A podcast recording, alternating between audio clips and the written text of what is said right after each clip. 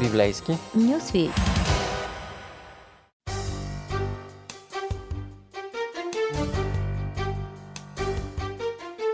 Скъпи приятели, в Библейски нюсвит говорим за Конституцията на Вселената, Божият закон, Десете заповеди, които всъщност отразяват и нашето желание за щастие и Божият стремеж да ни види щастливи, като ни дава тези думи, както ги нарича Библията, а, познати ни като Божий закон, но докато заповедите имат а, един юридически контекст, защото ползват този а, език на правото, то думите идват от социалните връзки и автоматично ни включват към диалога, към човешката страна на нещата.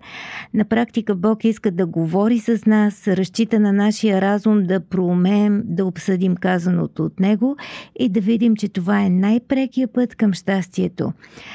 Правим го и ние сега с тази малка сесия от 11 предавания за 10 думи на Бога. И днес ще говорим за четвъртата заповед – много хора, които почитат Божия закон, смятат, че четвъртата заповед не е толкова важна, а още по-малко пък я смятат задължителна. Обаче, ако вникнем в нея, ще видим колко много може да промени тя и в нашия живот, но и в обществото.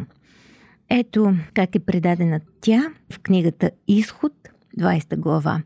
Помни съботния ден, за да го освещаваш, 6 дни да работиш и да вършиш всичките си работи в тях, а седмия ден е събота на Господа Твоя Бог.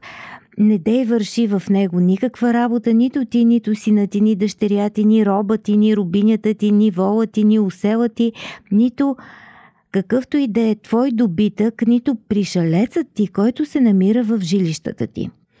Защо е толкова важна тази заповед? Първо, може би повече от всяка друга, четвъртата заповед издига човешкото достоинство.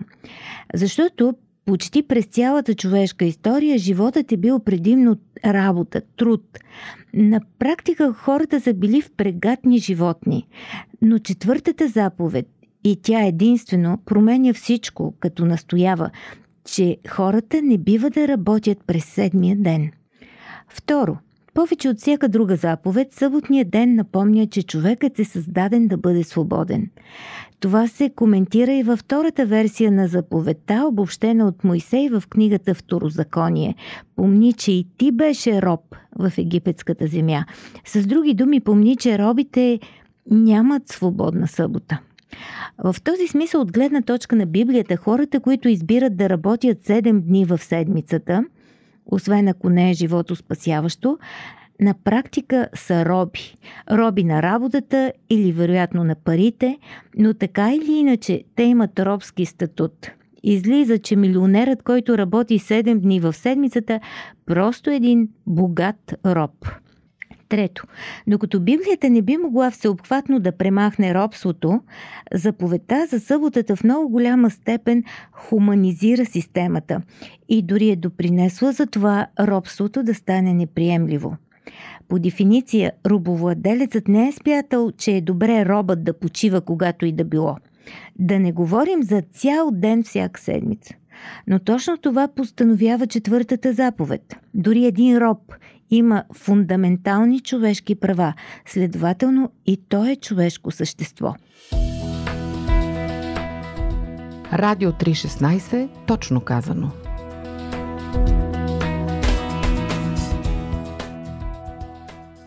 Четвърто.